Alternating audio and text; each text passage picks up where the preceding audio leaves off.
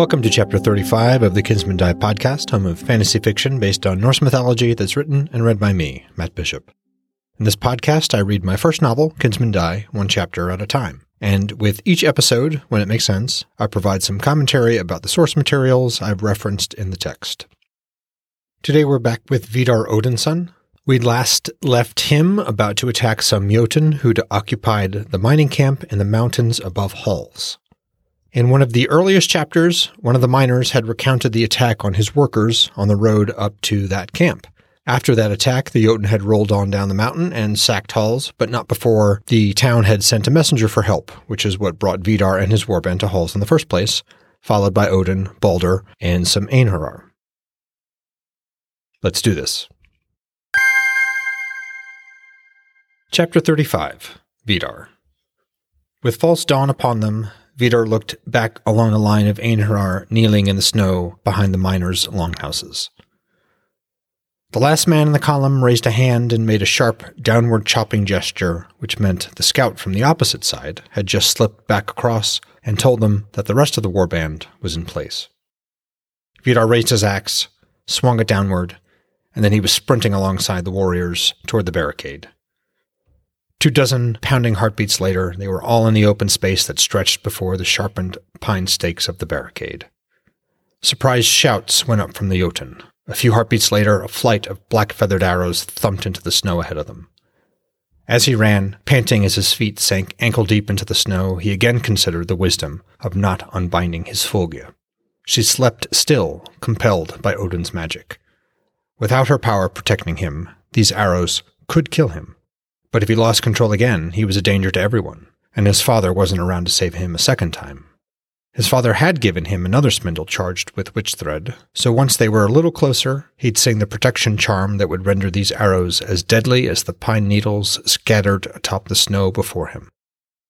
Besides, Skeggi and the other scouts had counted only 30 Jotun. The combined strength of his warband and the Einherjar was more than double that. Add the charm to the mix, and victory was assured.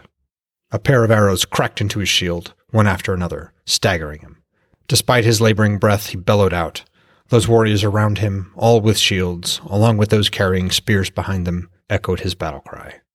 He risked a peek over the rim of his round, scarred shield. Six archers, arms moving smoothly, plucking arrows, nocking, drawing, sighting, and then releasing. Five hard thwacks resounded from the leather covered shields his warriors held. The morning was noticeably brighter now, and more details about the Jotun came into focus. Short, recurved bows, dark leather caps on wide heads above broad, bearded faces. The Jotun fought in much the same way as the Aesir, which made sense since they had been at each other's throats for hundreds of winters.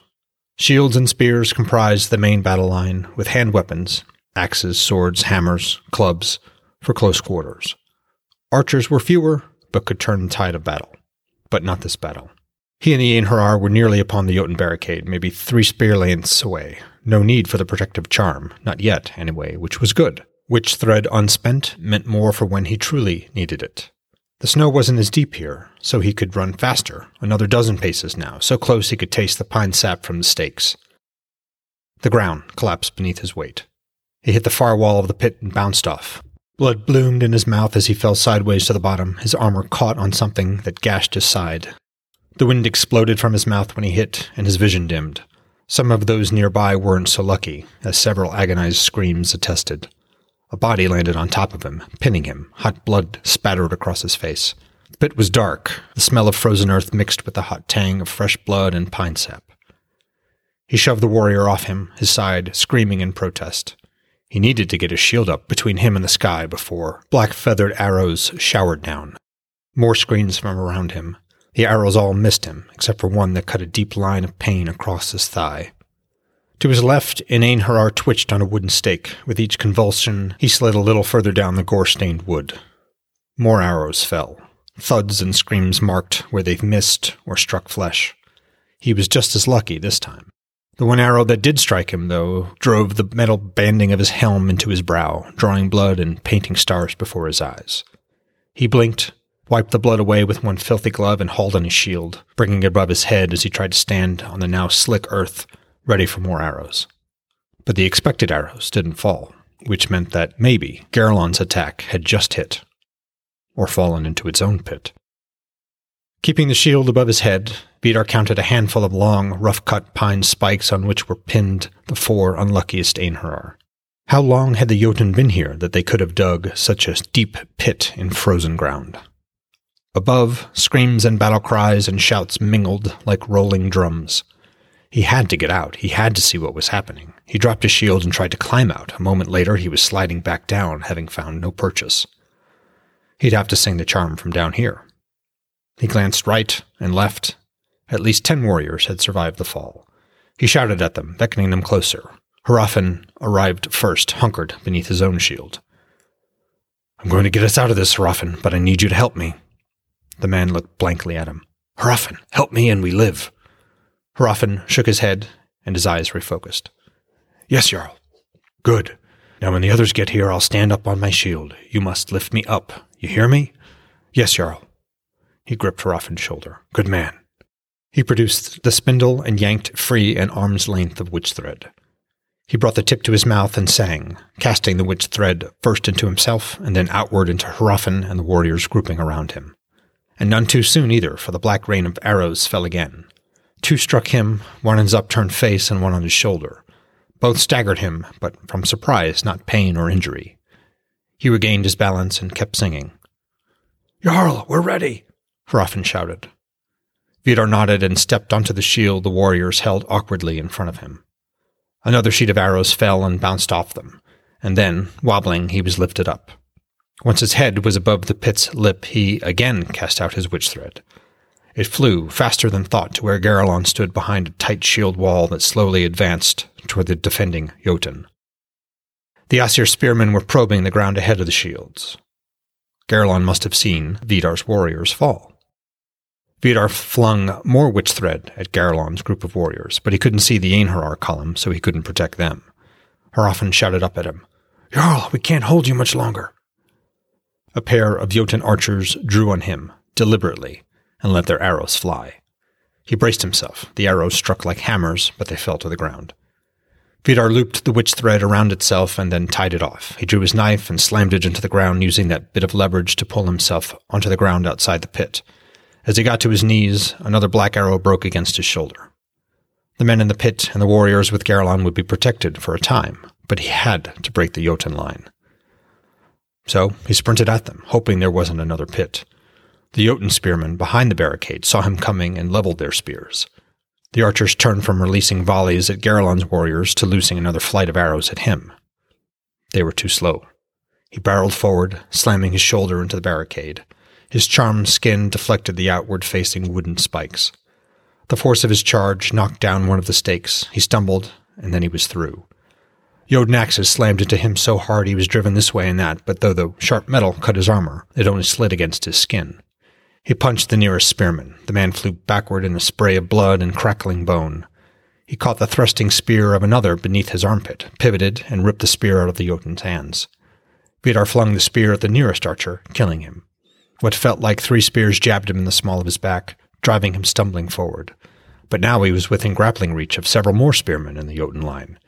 He clubbed the first one with his fists, but the others farther away scrambled backward. Vidar spun, only to be struck again by those same three spears, two in the chest, one in the neck. He grabbed the one spear that was withdrawn too slowly. He yanked it toward him, bringing the spearman with him. He elbowed that Jotun in the face, knocking him down, and then Vidar jerked the spear from him, spun in a tight arc, and jabbed one of the attackers through the neck. He stomped on the fallen Jotun till he felt his bones break. The remaining spearman ran. Vidar stood there, chest heaving, breath white in the cold morning air, long shadows of the trees draped over the camp. It was over. Five bodies at his feet. Only five. It had felt like more. Garelon and the warriors in his section of the warband charged toward the mountain's rocky face and the wide black mouth of the mine entrance. A handful of Jotun fled before them. The remaining Einherjar, having pressed through the barricade, covered Garelon's left flank. The mine swallowed the Jotun. Garelon called a halt.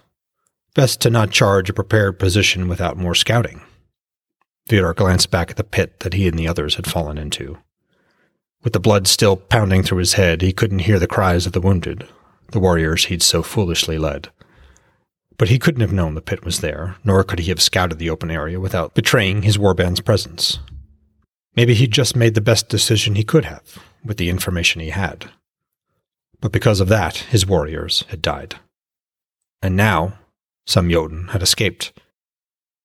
Maybe they'd simply fled, or maybe they'd run to warn another warband. Either way, now they'd have to be even more cautious when they walked into the mine's black gullet.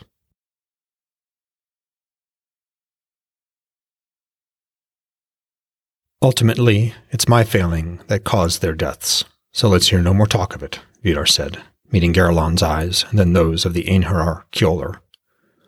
All those who fell here will be remembered on the stones I cut and paint in Vithi.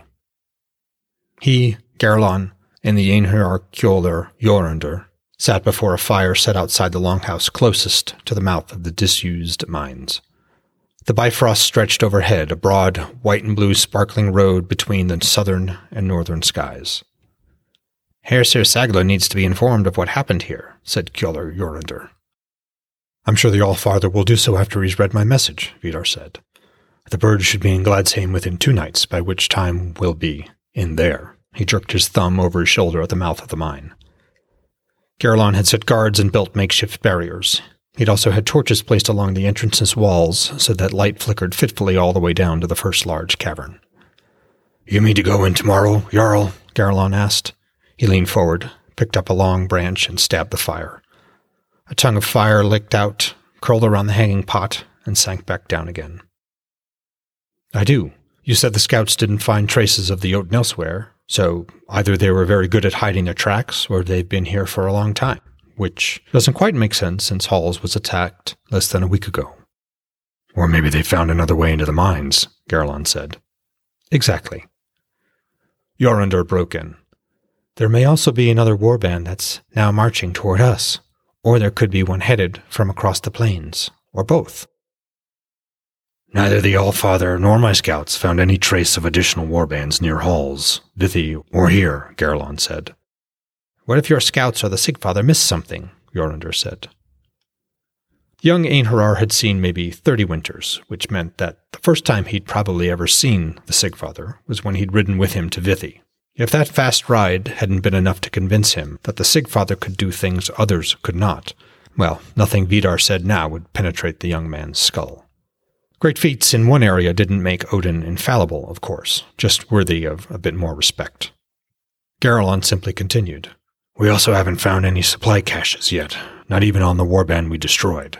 One of our warbands operating this far from a camp would have had to carry everything they needed, particularly food and drink. During the last war, our supply lines stretched for miles. The Jotun would. Maybe they've just stashed all that inside the mine, Jorundr said. My point is that they had to get all of it here, and might even have foraged and hunted to supplement what they brought and yet no one in Hals had any idea the Jotun were less than a night's ride distant. Maybe some in Hals did know, Jorundr said. That had occurred to me, Vidar interjected, especially since that person, or persons, was probably among the survivors, and is now warm and well fed in my hall. However, the Allfather traveled back to Gladsheim through Vithi. He and the Einherjar with him would have prevented another attack. He leaned forward, scooped some stew out of the steaming pot, and poured it into a bowl. He handed it to Jorundr, then filled two more bowls for Garlon and himself. This wrangling was getting them nowhere. You and your Einherjar will remain here, Kjolar Jorundr, along with those wounded among my own warband. The man's expression flickered quickly through a range of emotions that Vidar couldn't quite track, but if anything, he sensed more relief from Jorundr than anything, which was odd for an Einherjar. Jorundr settled on a simple, Yes, Jarl. Vidar turned to Garlon. You've already picked out those of ours who will remain behind? Yes, Jarl. A reserve force might prove unnecessary, but it was better to be cautious when headed into the unknown. And if they had to move fast, the wounded would slow them down. He continued, Let's focus on the immediate problem. We know there's a handful of Jotun inside the mine, maybe more. So what do we know about the mine itself? Just that this branch has been disused for ten or so winters, Garlon said. The Gothi said they abandoned it for the richer, higher quality finds beneath the western slopes. Do any in our warband have experience working in a mine? I don't know, Jarl, but I'll find out. If we do, they should lead the way. Not too far ahead, but far enough they can make sure the rest of us don't fall into an open mine shaft or something. I know it's not that type of mine, but it couldn't hurt. And the Jotun may have placed traps. We'll also need trackers up in front to spot any trail the Jotun may have left. Makes sense, Jarl. And how long will our supplies last? Enough for a fortnight? Yes, Jarl. More, actually, if we ration, which I wouldn't recommend. Not yet, anyway. Even if we're in there for a week, this camp should be reinforced and resupplied by then. Good.